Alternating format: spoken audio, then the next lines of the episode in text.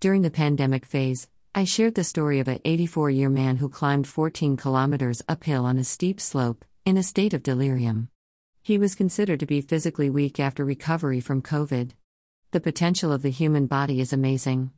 Maybe his mind would have stopped him in a more conscious state.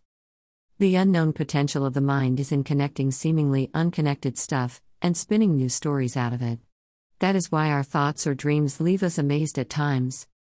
The conscious mind functioning on reason or logic would not do it.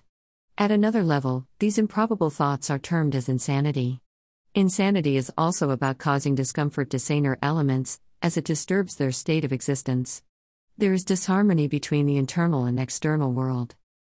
The only thing that lies in our control is to process improbable thoughts, till you reach some sort of logical conclusion. The processing is done with a series of whys which connect thoughts.